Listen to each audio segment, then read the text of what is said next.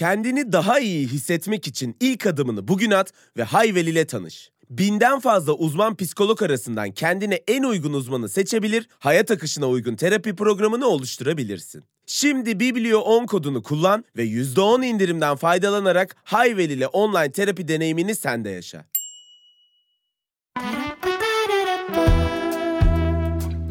Dermanı kitaplarda arayanların haftalık podcast'i Biblioterapiden herkese merhaba. Ben Aslı Perker. Ben Tuna Kiremitçi. Manim okuyabilir miyim? Tabii, buyurun. Dünya halinden sıkılanlar, içsel fırtınalar yaşayanlar, ruhuna ferahlık arayanlar, kitapların şifasına inananlar için biblioterapi ne yapıyor? Başlıyor.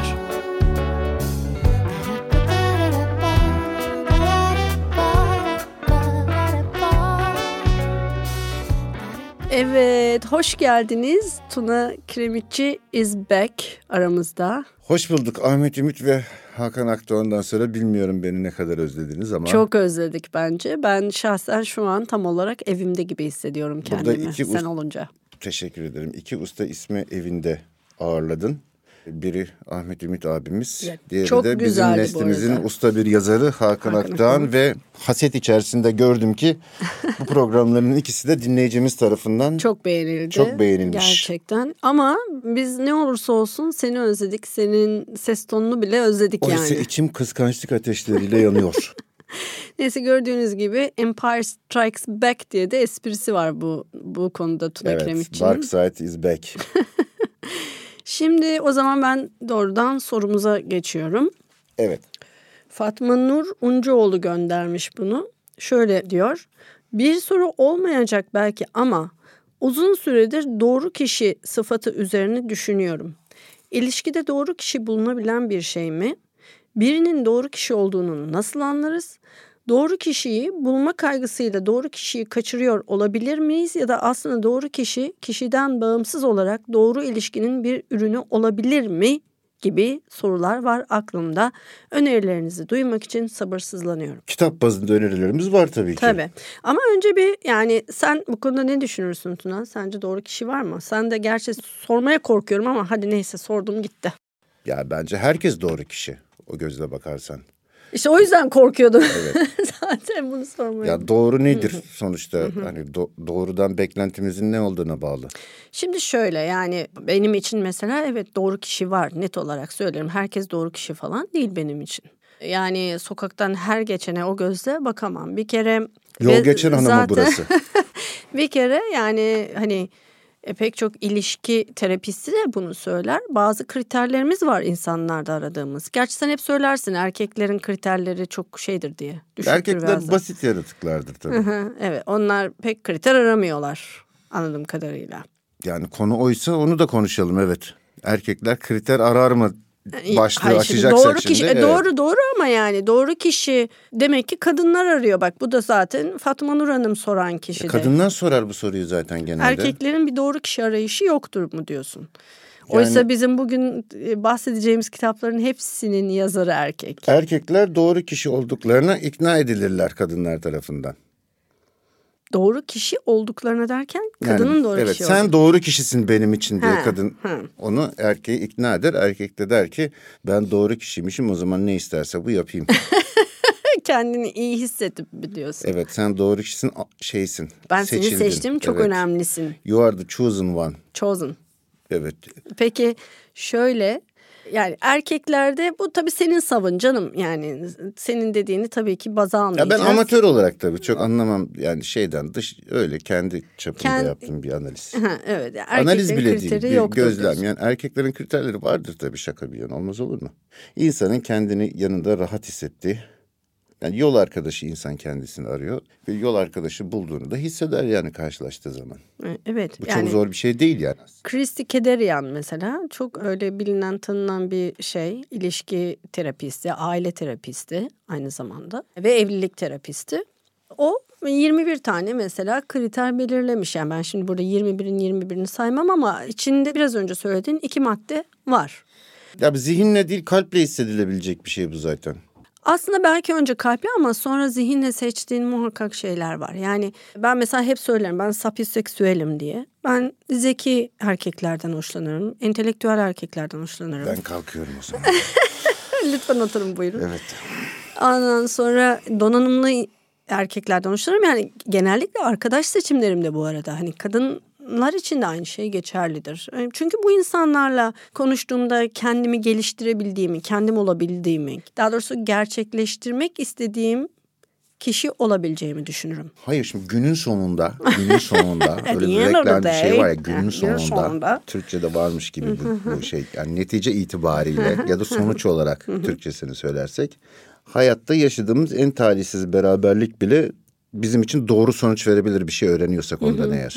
Yani o da bizim için doğrudur. Çünkü bize bir şey öğretmiş ya da bir şey hazırlamıştır. Ama tercih edilmez. Yani gönül ister ki hani Oho bizim tercihlerimize kalsa iş zaten dünya cennet olurdu yani. Bilmiyorum ben yani akıllıca seçimler yaptığımı düşünüyorum mesela. Bunu da aslında zeki ben çok zekiyim ya. Ha, doğru ya.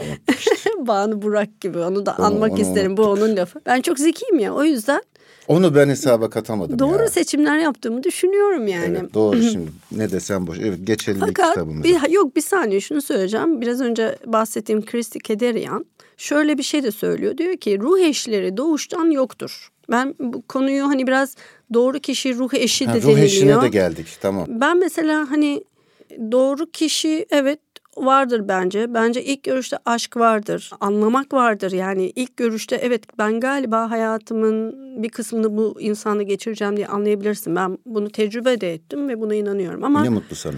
ruh eşine mesela ben de yani hiç düşünmediğim bir kavrammış meğer. Bu soruya kadar fark etmemişim. Ruh ikizi var bir de. Ruh, eşiyle aynı şey mi Evet o? aynı şey. Ruh ikizi, ruh eşi. Hiç öyle düşünmemişim. Yani böyle bir beklentimin de olmadığını anladım. Ruh üçüzü olunabiliyor mu peki mesela?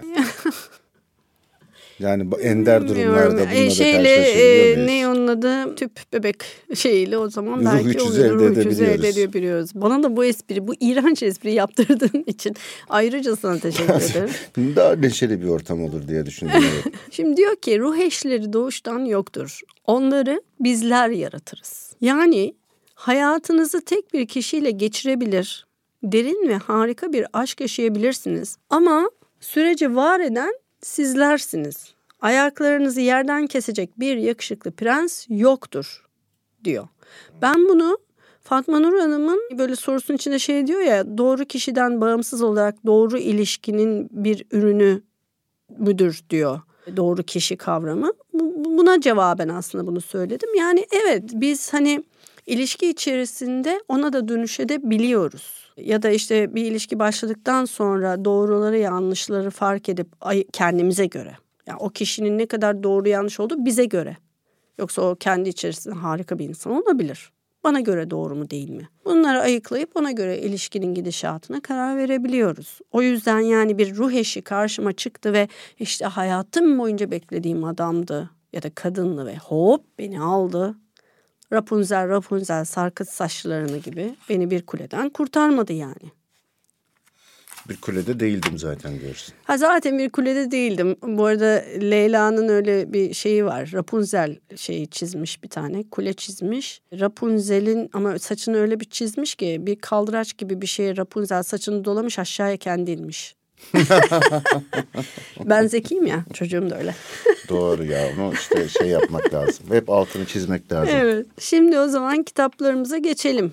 Ben kıymetli fikirlerimi ne de olsa paylaştım. Tamam onlar zaten şu anda evrene gönderildi, ses Gönderildi. dalgaları olarak. Evet. İlk kitabımız Nicholas Sparks Defter. Oo, bir neslin Hayatını kaydıran. kalbinde derin izler bırakmış roman 1996 tarihli romantik romanı 2004 tarihli çok ünlü bir film uyarlaması var. Evet, çok. Nick Cassavetes çekmiş.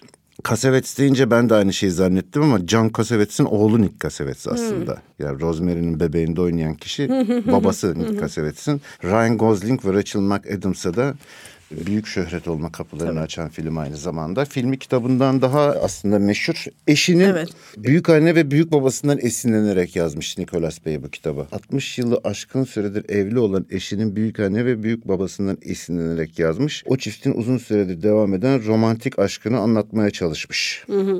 Ya şöyle o filmle biz hepimiz bir Ryan Gosling aşığı olduk. Daha bugüne kadar da hiçbirimiz düzelemedik, iyileşemedik. Hala hepimiz bir Ryan Gosling. Evet doğru adam aramaksa yani en azından Kuzey ben, Carolina'ya gideyim. ben e, Ryan Gosling arıyorum bir tane. Kuzey Carolina'daki kereste fabrikalarına bakayım bir İkinci Dünya Savaşı gazisi var mı Var. orada?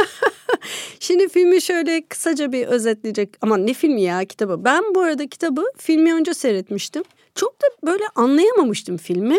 İşin doğrusu. Nedense. Anlaşılmayacak bir şey yok. Yarım yamalak mı seyretmişim neymiş herhalde. Böyle ya da Ryan Gosling'e bakmaktan filmi mi seyredememişim. Öyle olmuştu.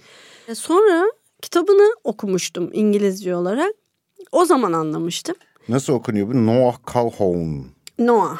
Noah. Nuh yani. Ya Nuh evet Noah. Huzur evindeki yaşlı bir kadına kitap okumasıyla başlıyoruz. Evet yaşlı şimdi Noah şöyle Bey'in. oluyor. Şöyle oluyor. İlk başta biz bunun Noah olduğunu bilmiyoruz zaten. Bir adam böyle geliyor. Yaşlı olup olmadığını da hemen anlamıyoruz. Ama şu, şunu görüyoruz ki hemşirelerle samimi anlıyoruz ki oraya yabancı biri değil. Gidiyor ve ağlamakta olan bir kadın var. Zor sakinleştirirler ve onun başına oturuyor Ellie. Ellie'nin başına oturuyor ve ona bir defter okumaya başlıyor. Biz de onu seyrediyoruz. Biz de onu Defterdeki seyrediyoruz. hikayeyi. Evet. Ellie'nin anıları bunlar. Fakat burada Ellie'nin anılarında iki erkek var. Tamam mı? O iki erkekten hangisinin bunları okuduğunu biz hemen anlamıyoruz. Yani sonuna kadar neredeyse anlamıyoruz. Hani kim peki kazanan kim oldu? Yani gerçek aşkı Ellie'nin kimdi? Evet. Ve bu hakikaten böyle hani her bence kadının hayalini kurabileceği bir şey. Aşk diyeyim. İlk başta birbirlerine çok aşık oluyorlar bir yaz tatilinde. Tanıştırılıyorlar arkadaşlar tarafından. Çok aşık oluyorlar birbirlerine. Fakat Ellie'nin ailesi zengin ve Noah da fakir erkek çocuğu. Ben sana geçen gün Zengin dedim? kız fakir oğlan. Ha, Ben sana geçen gün dedim her şey Jane Austen'ın Pride and Prejudice'ından sekmedir yani. Evet oğlan kereste fabrikasında çalışıyor. Kızın da ailesi zengin.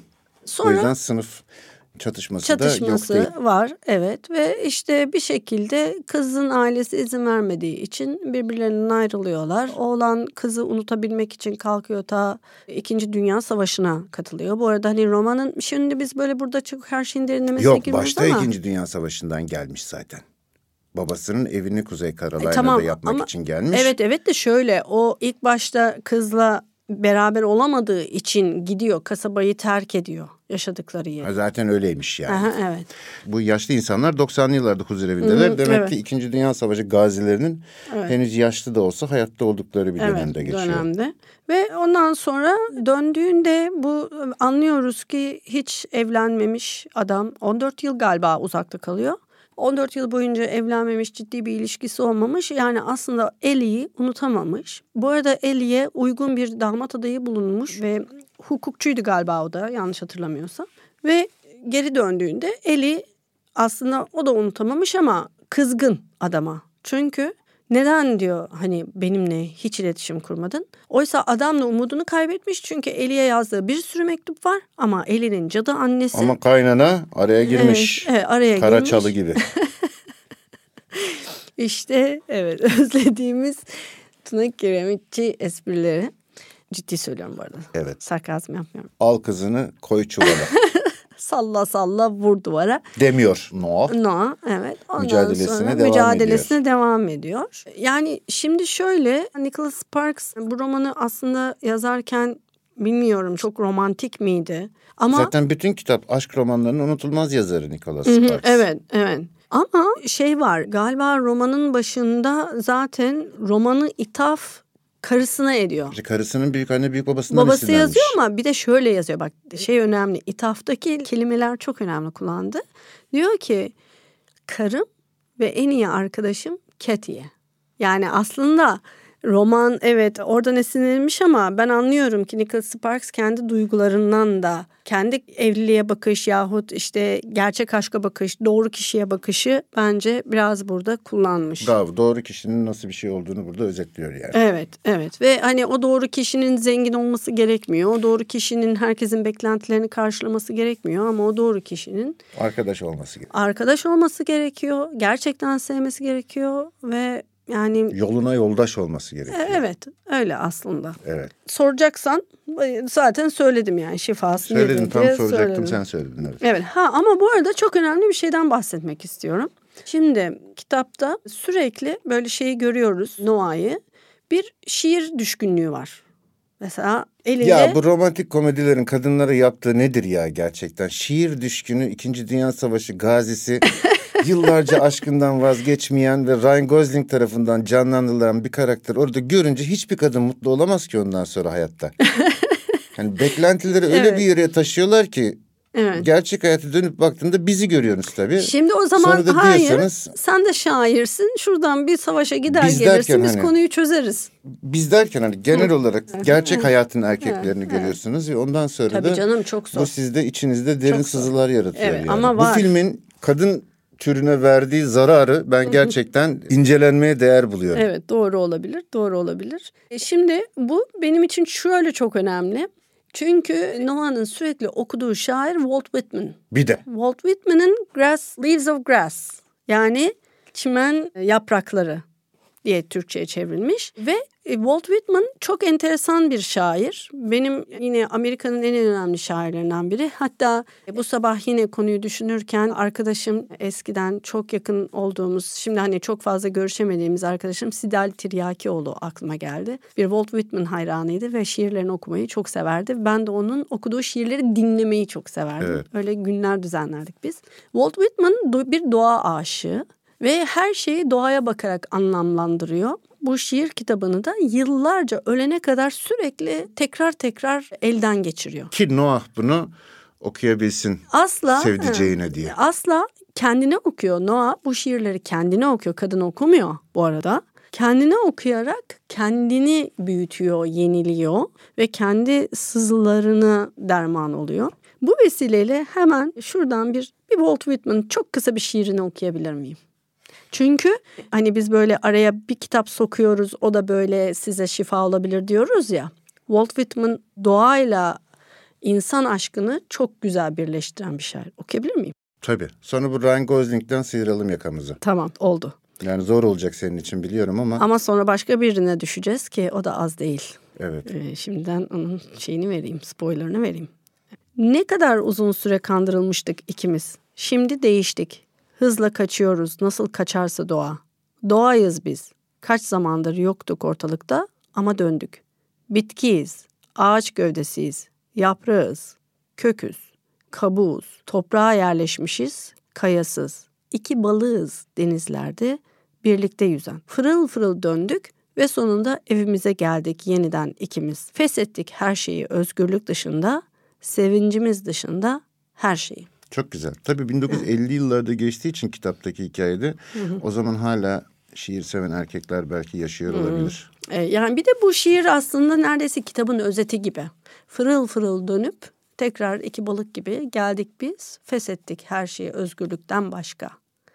Ee, ve e, sevincimizden başka. Müthiş bir şey. İşte sevenler bir arada olursa samanlık seyran olur gibi aslında. Evet. Evet şimdi. Feshettik her şeyi. Evet geçiyoruz bir sonraki kitabımıza. Madison County Köprüsü. Nereden aklına geldi çok merak ediyorum gerçekten. Bak şimdi çok teşekkür ederim bunu sorduğun için. İşte bilinçaltı böyle acayip bir şey Tuna. Bak ben bu soruyu okudum. O anda aklıma zaten bu iki kitap geldi. Üçüncü bir kitap hemen gelmedi. Ama böyle şimşek çakar gibi önce defter aklıma geldi ve sonra da Madison County Köprüsü aklıma geldi. Ben de anlamadım neden. Ya ben onun Fakat roman derinlemesine bakınca, bile bilmiyordum bak yani. derinlemesine bakınca neyi anladım tabii ki. Bak şimdi çok şaşıracaksın. Ee, aynı şekilde Robert James Waller da Walt Whitman'dan etkilenmiş. Hayda. Ya ve Ben de Walt Whitman'dan etkilenip mesela Flamingolar Pembedir gibi bir kitap yazdığımda onun içinde sen çok Walt Whitman görebilirsin. Sürprize bak. Aynı şekilde doğayla bütünleşme, köküz, ağacız, toprağız yani. Bunlar hiçbiri bak bilinçaltı işte hep söylerim biliyorsun ben Erbulak'ta yaratıcı yazarlık dersi veriyorum. Her zaman bütün öğrencilere bunu söylerim. Kendinizi ele, eğer bilinçaltınıza teslim ederseniz ortaya çok sağlam bir şey çıkar. Eser çıkar. Zaten yazmak insanın kendi bilinçaltıyla iletişim kurma biçimi değil Evet, midir? evet doğru. Yani ben dolayısıyla bu iki kitabı belli ki çok bana birbirlerini çağrıştırmışlar. Zaten ortak noktaları Walt Whitman. Beni de onlarla bağlayan şey Walt Whitman. Bir çeşit DNA bu da demek. Evet. Yani kan çekti. DNA'sı. Kan çekti. Gerçekten öyle. Şimdi bu şu yüzden söyledik. Bu kitabın da filmi var. Bir kere her şeyden önce şunu söyleyeyim. Bu kitap dünya çapında bugüne kadar 60 milyon satan bir kitap. Evet eleştirmenler çok dalga geçmişler bu kitapla ama İstedikleri 60 kadar milyon dalga geçsinler. satmasına kimse engel olamamış. E, olamadı. Hatta Clint Eastwood'un film haklarını satın alıp çok güzel bir film yapması da önlenememiş. Evet yani şimdi buradaki adamımız da Clint Eastwood. Yani bu filmi hatırlayanlar çatlasın. bu filmi hatırlayanlar var mıdır? Umarım vardır. Yoksa seyretsinler. Zaten kitabı bulmak çok güç. Kitabı bulamazlarsa otursunlar filmi seyretsinler. Çünkü ikisi aslında bence hatta şunu çok rahatlıkla söyleyebilirim. Film kitaptan dil olarak daha iyi. Bak yani Buna inanırım çünkü Yani dil Eastwood çok olarak iyi bir yönetmen. Meryl Streep başrolde oynuyor. Gerçekten Yani e, bu yazar Clint Eastwood'un yönetmenliği ya da Meryl Streep'in oyunculuğu düzeyinde bir yazar olsa bilirdim ben onu zaten Hah, diye evet, düşünüyorum. Evet doğru. Çünkü bu yazar zaten aslında Iowa Üniversitesi'nde profesör bir adam bu arada. Yani ekonomist, ekonomi hocası, dalında Hmm. çok beğenilen, çok akıllı, çok zeki bir adam. Sonradan yazar olmaya karar veriyor ama yazdığı anda da milyonlar satıyor. New York Times bestseller listesinde 3 yıl kalıyor bu kitap. 3 yıl çok büyük zaman. Bir Ve- sürpriz değil yani bu kitabın başarısı. Evet yani bu adam zeki bir adam ve aynı şekilde aslında bu da kendisi de kitabı yazma sebeplerinden biri bir arkadaşıyla beraber Iowa'da bu da çok enteresan biliyorsun ben Iowa Üniversitesi'nde ders verdim mesela. Iowa'ya gittim ne alaka yani Amerika'da onca yer arasında Iowa denen yere gittim. Ve orada ben çok büyülendim. Çok değişik bir 12 gün yaşadım mesela. Böyle tuhaf böyle bir spiritüel bir şeyler yaşadım resmen. Hiç kimseye anlatamam doğru düzgün. Bu adam da bir arkadaşıyla beraber fotoğraf çekmek için bir tatilinde çıkıyor ve işte orada köprüler var. O köprülerin, Köprülerin fotoğrafını çekiyor. çekiyor. Şimdi tabii bu da baktığında bilinç altında muhtemelen çok değişik bir yere varıyor. Yani ben önce şunu soruyorum. İnsan neden köprü fotoğrafı Restore istesin? edilmiş bu Atlas dergisi fotoğrafçısı gibi bir adam bu zaten. Yani şimdi kitaptakinin National Geographic fotoğrafçısı yapıyor. işte Ama yani, gerçek evet. hayatta kendisi öyle değil. Kendi zevki için fotoğraf çekerken kitap fikri orada aklına geliyor. Ha şeyin kitabı yazan hocadan Evet bahsediyorum Evet. şu an. Waller'dan bahsediyorum. Kitap fikri o fotoğrafı çekerken aklına geliyor. Neden, ne çağrıştırdı onu bilmiyorum. Ama köprü iki kişiyi hem birbirine bağlayan hem ayıran şeydir ya. Evet. Ve roman da tamamen bunun üzerine kurulu. Yani hem birbirine bağlıyor hem birbirinden ayırıyor. Şimdi mesela bu kitabın kurgusu bence çok sağlam, çok güzel, çok derin. Dili o kadar değil. Dilinde bir hafiflik var. Onu herkes kabul ediyor zaten. Ben de kabul ediyorum. Öykü güzel diyoruz. Ama öykü güzel. Mesela biraz sonra başka bir kitaptan bahsedeceğiz. Bana göre bu öykü çok güzel bir öykü. Ondan belki daha değerli bir öykü. Ama anlatımı çok iyi değil. Buna rağmen işte yerini Öbür bulmuş. bahsedeceğimiz kitap da tam tersi. Evet. Evet. Ama buna rağmen yerini bulmuş ve 60 milyon kişiye ulaşmış. Peki ne anlatıyor? Evli ve evliliğinden de sıkılmış bir çiftliğinde yaşayan kadınla Francesca. İşte İtalya'da doğmuş kadın zaten evet. Onunla dünya çapında bir fotoğrafçının beraber geçirdikleri birkaç günün hikayesi. Evet aslında hani bir kasabaya bir yabancı gelir. Zaten Clint Eastwood'un da çok alışık olduğu bir konsept biliyorsun. Kasabaya gelen yabancı Kasabaya olmayı gelen sever. evet, Clint yabancı Eastwood. Evet. kovboydur. Zaten romanda bir yerde de kadına şey der bu dünyada en son kalan kovboy benim der. Yalnız kovboy benim der. Evet kendi kendine bir şey yapmış orada. Evet ve Robert Kincaid karakteri fotoğrafçı National Geographic fotoğrafçısı boşanmıştır. Yalnız yaşamaktadır. Fotoğraf çekmek için Madison County'ye gelir. Iowa'ya ve yedi tane toplam köprü var galiba. Altı tanesinin fotoğrafını çekiyor. Yedinciyi bulamıyor ve oradaki bir eve girip sormak istiyor. Kapıyı çalıyor ve bir kadın açıyor kapıyı. Ve o kadın da diyor ki "Hmm, ben size göstereyim. Bulmanız kolay değil. Beraber arabaya biniyorlar, gidiyorlar. Köprüyü fotoğrafını çekiyor adam. e, vesaire. Ya da ertesi gün fotoğrafını çekmeye gidecek. Ayrılıyorlar kadınla. Adam ertesi gün köprüye fotoğraf çekmeye gidiyor. Orada bir not buluyor. Notu okuyor. Kadın onu akşam yemeğine davet ediyor. Ha zaten bir gün önce de böyle beraber böyle birer bira içiyorlar, biraz konuşuyorlar. Böyle bir zaten aleminit yemek yiyor. Aleminit bir yemek yiyorlar. Yani hani böyle adam dışarıda banyo yapıyor. O çok önemli bir detay mesela. Adam evin dışında arkada banyo yapıyor. Sonra geliyor beraber yemek yiyorlar falan. İkinci gün geldiğinde ona artık hani yukarıda banyoda duş alabilirsin diyor. Sonra aşağı iniyorlar beraber. Mutfakta geçiyor. Belki bu da benim Kocası nerede çekmiştir. kadının? Kocası ve çocukları Panayır'a 2-3 günlüğüne iş için yani Panayır'a gitmişler. Bunlar çiftçiler. Ve orada çok romantik bir dört gün geçiriyorlar. Ve aslında bu, bu kitabın da bu kadar belki satmasının sebebi orta yaşa bir umut vermesi. Bir de imkansız aşk hikayesi. E, tabii. Doğru. Yani imkansızlıkları severiz biz okumayı, seyretmeyi. E, evet hatta yani belki sonunda kadın adamla beraber gitse belki hayal kırıklığına uğrayacağız. E ne mutlu musun son? bir imkansızlığın hikayesi yani. Evet. Ya da mutlu son olsa orada sonra senin hep sorduğun soruyu soracağız. Neydi o hani sonra peki bir de oradan sonrasını anlatın. Hı, evet, Diyelim ki beraber kaçtılar gittiler. tabii. Ya sonra ne olacak? Evet ve Zor iş olur o. evet tabii burada orta yaş diye bahsedilen de biraz insanı böyle kalbini kıran bir şey. Bizden daha gençler aslında mesela. Film çekildiği sırada. Romandaki Ha, karakterler. romandakiler evet. Romandaki karakterler bizden genç aslında. Bir de orta yaşları olmaları gerek ki zaten bu imkansızlık olsun orada. Evet. Yoksa işte burada da kadın şeyi seçiyor. Doğru adam olduğunun, onun doğru adamı olduğunu biliyor kadın. Hissediyor. Gördüğü an zaten hissediyor. Yoksa zaten o kadar hemen açılacak bir kadın değil. Ama onun doğru adam olduğunu hissediyor. Adam da bunu biliyor. Ve zaten kadına şey diyor. Böylesine bir kesinlik hayatta bir kez yaşanır diyor. İkisi de biliyorlar.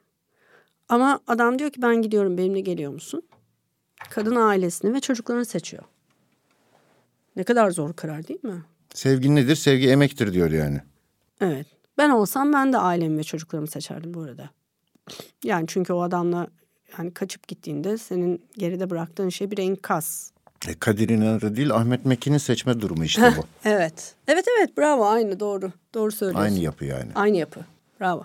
Ve fakat şunu anlıyoruz ki ne kadın ne adam birbirlerini o geçirdikleri beraber dört gün asla unutmamışlar. İkisi de kendilerince bununla ilgili bir şeyler yapmışlar. Kadın günlükler yazmış ve bunların aslında bir kitaba dönüştürülmesini istemiş. Ve kadın öldükten sonra çocukları bu günlükleri buluyorlar. Zaten bir adama gidip hani bunu bizim için yazar mısınız diyorlar. Zaten onlar öyle anlıyorlar annelerinin aslında öylesine bir aşk yaşadığını, hayatının adamını dört günlüğüne bulduğunu. E, hiç olmaya da Anlatan. bilirdi. Dört gün dört gündür sonuçta. Hayatın Bilmiyorum ki iyi mi olmuş. kötü mü bence hiç olmasaymış daha iyiymiş ama yani ben öyle bakarım mesela. O Böyle kadar. mi şifa vereceğiz dinleyenlere? Zaten bak o da demiş ki ben net bir soru sormuyorum demiş hani. Burada fikir teatisinde bulunuyoruz. Sorguluyoruz. Var mıdır yok mudur doğru mudur değil midir? Yani hani bütün bir hayat ya da bunun üzerine kurulabilir mi mantıklı mıdır? O da var. Yani bütün bir hayat doğru kişiyi buldum diye onun üstüne mi kurulsun? Ve sorguluyoruz işte yani Evet. doğru nedir, O kişi yüzden nedir? şifa e, olur mu olmaz mı bilmiyorum ama bence bu yine de okunası bir roman olduğunu düşünüyorum. Köprüler yaptırdım gelip geçmeye, çeşmeler yaptırdım suyun içmeye. Ya da. Ya da manimizi okuyayım o zaman Evet. ben. Dur bir dakika ama bir şey söyleyeceğim. Dediğim gibi ben gerçekten filmin herkes tarafından izlenmesini çok isterim. Romanı bulmak çok zor. Zaten bulamayacaksınız. Nadir kitapta falan bulabilirsiniz. Evet Aslı hocam bulunamayan kitapları Çok severim. önererek bize Evet. Öyle benim Ee, huyum şey öyle. yapıyor. Bana ne bulsaydınız zamanda okusaydınız. Biz boş oturmadık. Evet, e, dünya halinden sıkılanlar, içsel fırtınalar yaşayanlar, ruhuna ferahlık arayanlar, kitapların şifasına inananlar için biblioterapi ne yapıyor? Devam.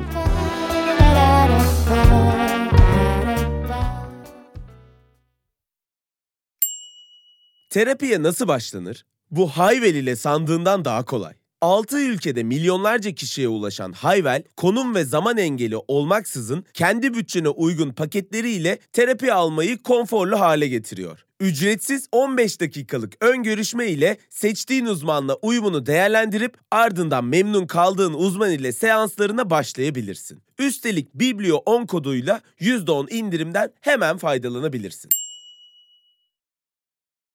Hangisine gelelim sen söyle. Tarık Dursun'la devam tamam edelim o Tarık. Dursun K. Tarık Dursun K. Ya önce şunu demek istiyorum ben. Tarık Dursun K yeterince hatırlanan bir yazar değil günümüzde Maalesef bence değil. gençler tarafından. Kimse tarafından. Sen demin Walt Whitman'la bana bir sürpriz yapmıştın. Ben de şimdi kontra bir sürpriz yapayım Allah sana. geliyor. Tarık Dursun K'nın Karşıyakalı ve Foçalı olduğunu biliyor muydunuz? İnan bana çok sonra öğrendim. İzmirli olduğunu biliyordum. Peki 1976 yılında Bahriyeli Çocuk diye bir kitap, Biliyorum. öykü kitabı ve, yazdığını biliyor ve, muydunuz? biliyorum ve ne demek istediğinizi biliyorum ama ben zaten hep söylüyorum ben Halide Edip'ten de intihal yapmış bir insanım. Hayır intihal değil bu. bu şey. Yani Tarık Biliyorum. Dursun K bizim neslimiz üzerinde emeği olan bir yazardır. Evet yani şunu şunun için söylüyor Tuna bunu. Benim Flamingolar Pembedir kitabımdaki Ha, Aslı da karakterin Karşıyakalı ve adı Foçalı. Bahriyeli.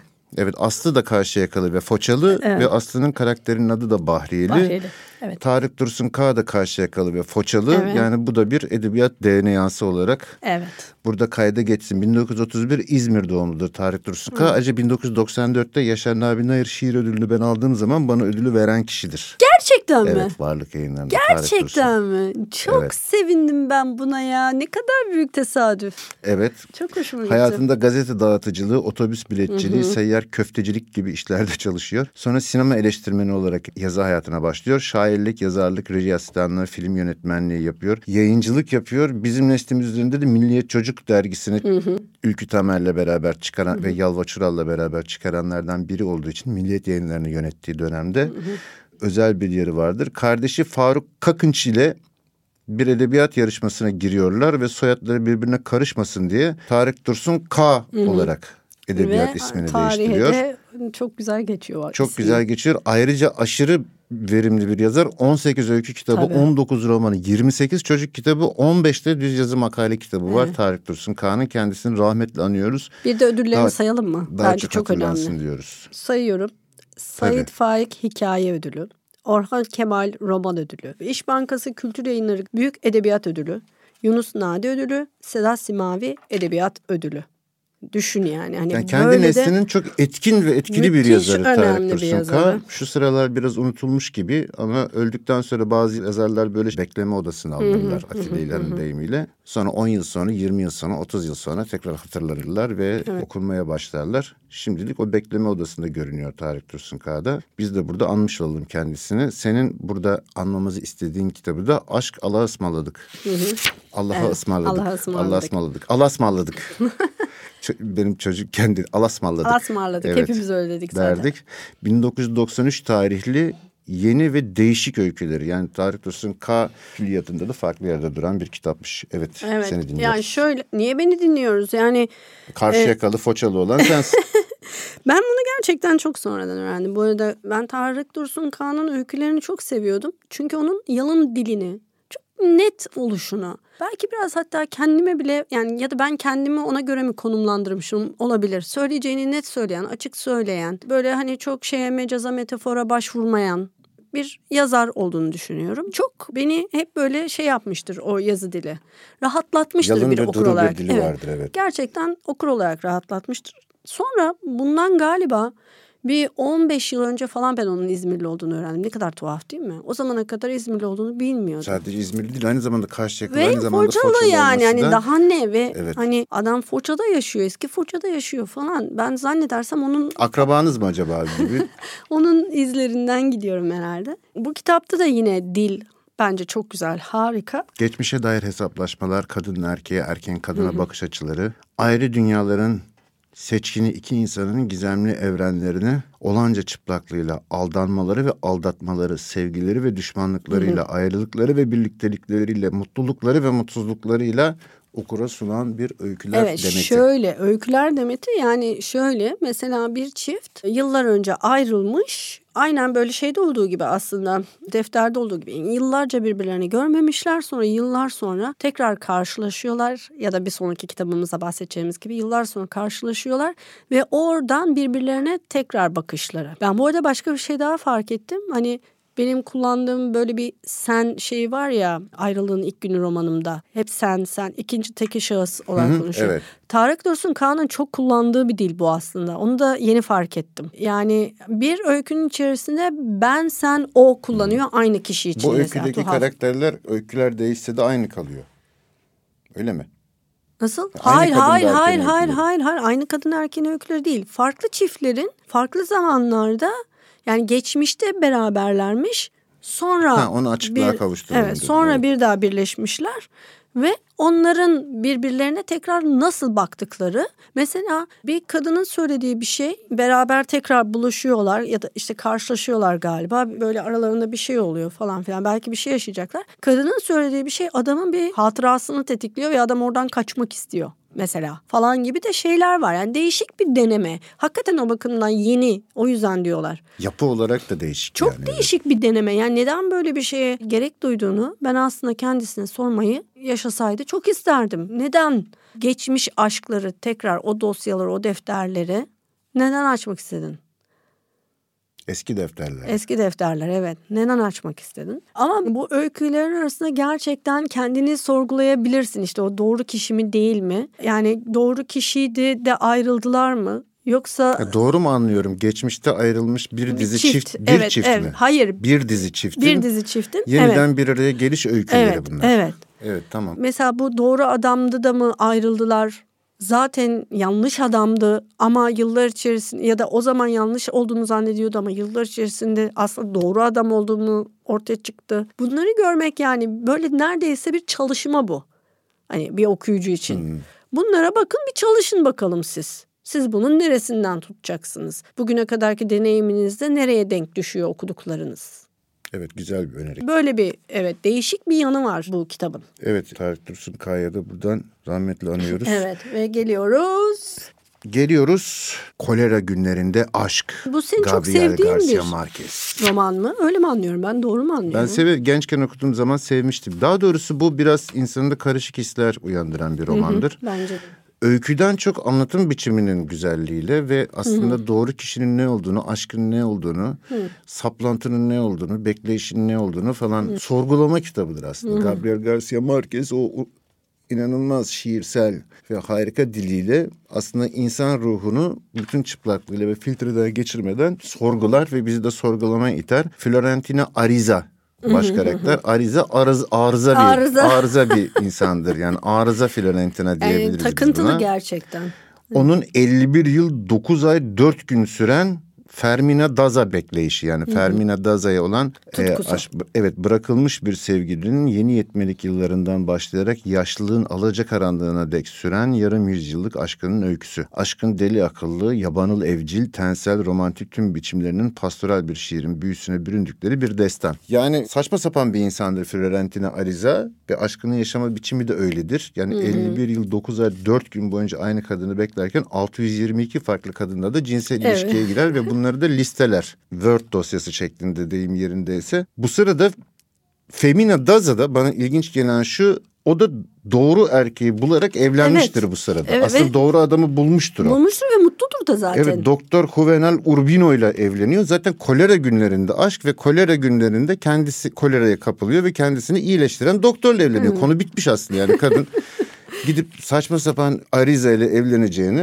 aklı başında bir adamla evleniyor ve mutlu bir evlilik yaşıyor. Çok mutlu bir evlilik Yani yaşıyor. öyle tutkulu acayip böyle tutkunun havalarda uçuştuğu bir evlilik değil ama birbirini seven dengeli iki insanın evliliğini Ha, yaşıyorlar Ama zaten yani. şimdi burada bak çok güzel bir laf söyledin. Tutkunun havalarda uçuştuğu değil. Şimdi kolera kelimesi İspanyolca'da feminen olarak kullanıldığında tutku demek. Vay şimdi Bak şimdi nereden şimdi nereden nereye? zeki şimdi olduğun için zaten.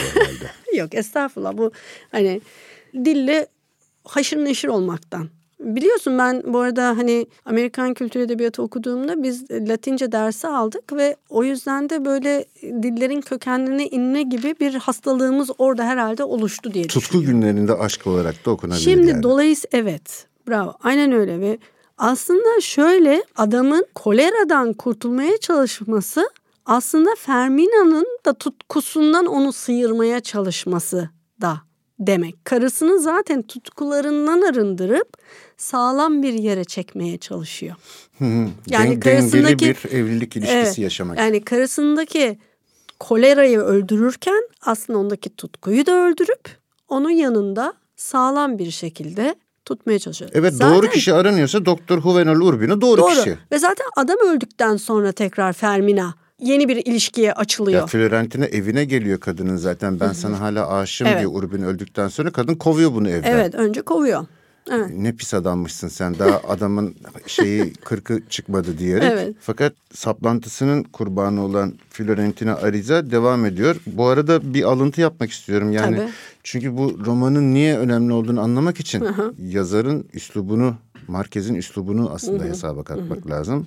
Onu ona öyle güzel, öyle baştan çıkarıcı, sıradan insanlardan öyle başka görünüyordu ki topuklarının kaldırımda çıkardığı ritmik sesin kendisinden başka hiç kimseyi allak bullak etmemesini, volanlarının hışırtısının hiç kimsenin yüreğini delice çarptırmamasını, saç örgüsünün salıntısı, ellerinin uçuşması, gülüşünün altın parıltısıyla bütün dünyanın aşktan çılgına dönmemesini bir türlü anlayamıyordu. Ya çok güzel. İşte bu bu yüzden adam Nobel ödüllü. Şimdi öteki 60 milyon satıyor ki bu da satmıştır muhtemelen de. Hani biraz önce 1 milyon bahsettiğimiz... dolara film hakları satılmış. Ha, doğrudur. Evet 1 milyon dolara film haklarını uzun süre direndikten sonra e, çoluğuma çocuğuma bari miras bırakayım diye düşünmüş Marquez ve Hollywood'a satmış. Yani şöyle hani Waller'ın kitabında evet dil yok. Yapı daha güzel ama işte Marquez de böyle bir adam yani. Dilin Zaten bu güzelliğine dilden bak. soyutladığın zaman filmi seyredince çok karikatürize geliyor her şey. tabii. Çünkü romanı büyük kılan Marquez'in dili. Kesinlikle. Tabii bunu sinemada yakalayabilecek yönetmen kimdir şimdi aklıma gelmiyor ama olmadığı takdirde. Evet. Tabii bir karikatürizelik var. Özellikle Ariza karakteri şey gibi olmuş yani gerçekten karikatür gibi olmuş. Bir de şu alıntıyı Ben filmi seyretmedim bu arada. Fena bir film değil. Öyle mi? Fena bir film değil yani roman uyarlaması olmadığını bilsen hiç fena bir film değil. Kolombiya'da geçer hikaye zaten. Kolombiya'daki 19. yüzyılla 20. yüzyıl arasındaki bir dönemde geçiyor. Ve aynı zamanda çağdaşlaşma çabası içindeki bir toplumun çeşitli yönlerini özellikle taşra burjuvazisinin saçmalıklarını ince bir alayla da eleştiriyor yazar. Bir alıntı daha var yapmak istediğim. Tabii. Ben hiçbir şeyim, hiçbir zaman iyileşmeyeceğim. Üzerime aşk şimşeği düştü ve tamiri mümkün olmayacak derecede yaktı beni. O çekip çıkartılması imkansız bir kıymık. Nereye gidersem gideyim, o benim bir parçam. O her nerede olursa olsun. Çok güzel. İşte bu evet yani Marquez'i ayıran da bu. Ama doğru kişi konusunu da sorgulayan bir kitap. Kesinlikle. Ya bence kesinlikle Doktor Juvenal Urbino doğru, Doğru kişi. kişi. Ama Juvenal Urbino'nun da romanı yazılmaz. Evet doğru. Onun romanı Doğru. yazılmaz. E çünkü zaten bu arada şöyle bir şey Saçma var. sapan Fiorentina Ariza'nın romanı olur yani. Evet yani kolera belirtileriyle aşk belirtileri hemen hemen aynı. Bu arada öyle bir şey de var. Yani aşkın bir hastalık olduğuna da işaret eden bir roman ya da ondan dem vuran da bir roman. Ha ama sonunda kazanıyor mu? Kazanıyor bu arada. Ha yani sonunda da bu çift yine beraber oluyor ve hatta beraberce bir gemiye binip uzaklaşıyorlar. Hani Evet ve kaptandan sarı bayrak çekmesini istiyor ki Ha. kıyıya yanaşmasın gemi. Kolera var bu gemide diye sarı bayrak çektiriyor kaptana ki uzun sürsün beraber, Beraber, geçirdikleri evet, zaman evet, iki yaşlı insanın gemide evet. diye öyle bitiyor. Yani bu da güzel. Çünkü aslında kadın için win-win situation. hem tutkusunu yaşıyor sonunda hem de doğru evliliğini de yaşadı. Oh ne güzel. Evet ama bütün bu iki karakter de çok sorgulanmaya ve eleştirilmeye açık Çok tipler açık gerçekten. kesinlikle. Zaten Marquez kendisi de hani karakterleri sevip sevmediği öyle bir anlatıyor ki belli değil. Çünkü adam gerçek bir dipsoman yani. Aha, evet. Gerçek bir dipsoman yani Doğru. cinsellik konusunda da öyle, aşk konusunda da öyle, hayat konusunda da öyle. Kadınsa dengeyi arayan, konforu arayan, hayatta rahatlığı arayan bir kadın. Yani Evet. dolayısıyla da bunu en iyi kendisine verebilecek insanla gidip bir mantık evliliği yapıyor ve pişman da olmuyor bundan yani. Evet hiç pişman değil. kadar. Hayat sonuna kadar da mutlu. Evet. Şimdi o zaman künyeyi vereyim. Değil Belden mi? yukarısı ruhun aşkı, belden aşağısı da bedenin demiş bir de. Bir dakika. Belden yukarısı ruhun aşkı, Belden aşağısı bedenin. Belden aşağısı da bedenin demiş. Evet künyeye geçebiliriz. Künyeye geçelim. Nicholas Sparks defter, Artemis yayınları 275 sayfa çeviren Zeynep Yeşiltuna. Ee, Walt Whitman'ın Çimen Yapraklarını bulursunuz. Bence her halükarda edinilmesi gereken. O da İş Bankası Kültür Yayınları'nın güzel bir basımı var. Onu tavsiye ederim. Robert James Waller, Madison County Köprüsü. Bulamazsınız. Hmm, Bulamazsınız ama çeviren Zeynep Barbaros. Belki de bulursunuz ya yani o kadar da değil. Hadi olmadı. Kışkırtıyoruz bulamazsanız diye. Evet. Tarık Dursun K. Aşk Allah'a ısmarladık. Bilgi Yayın Evi 136 sayfa. Kolera günlerinde aşk Gabriel Garcia Marquez Can Yayınları 396 sayfa. Çevren Şah'dan Karadeniz. O zaman hadi bir de şu güzel manimizi oku. Dünya halinden sıkılanlar, içsel fırtınalar yaşayanlar, ruhuna ferahlık arayanlar, kitapların şifasını inananlar için biblioterapi şimdilik ne yapıyor? Bitiyor. Hoşçakalın.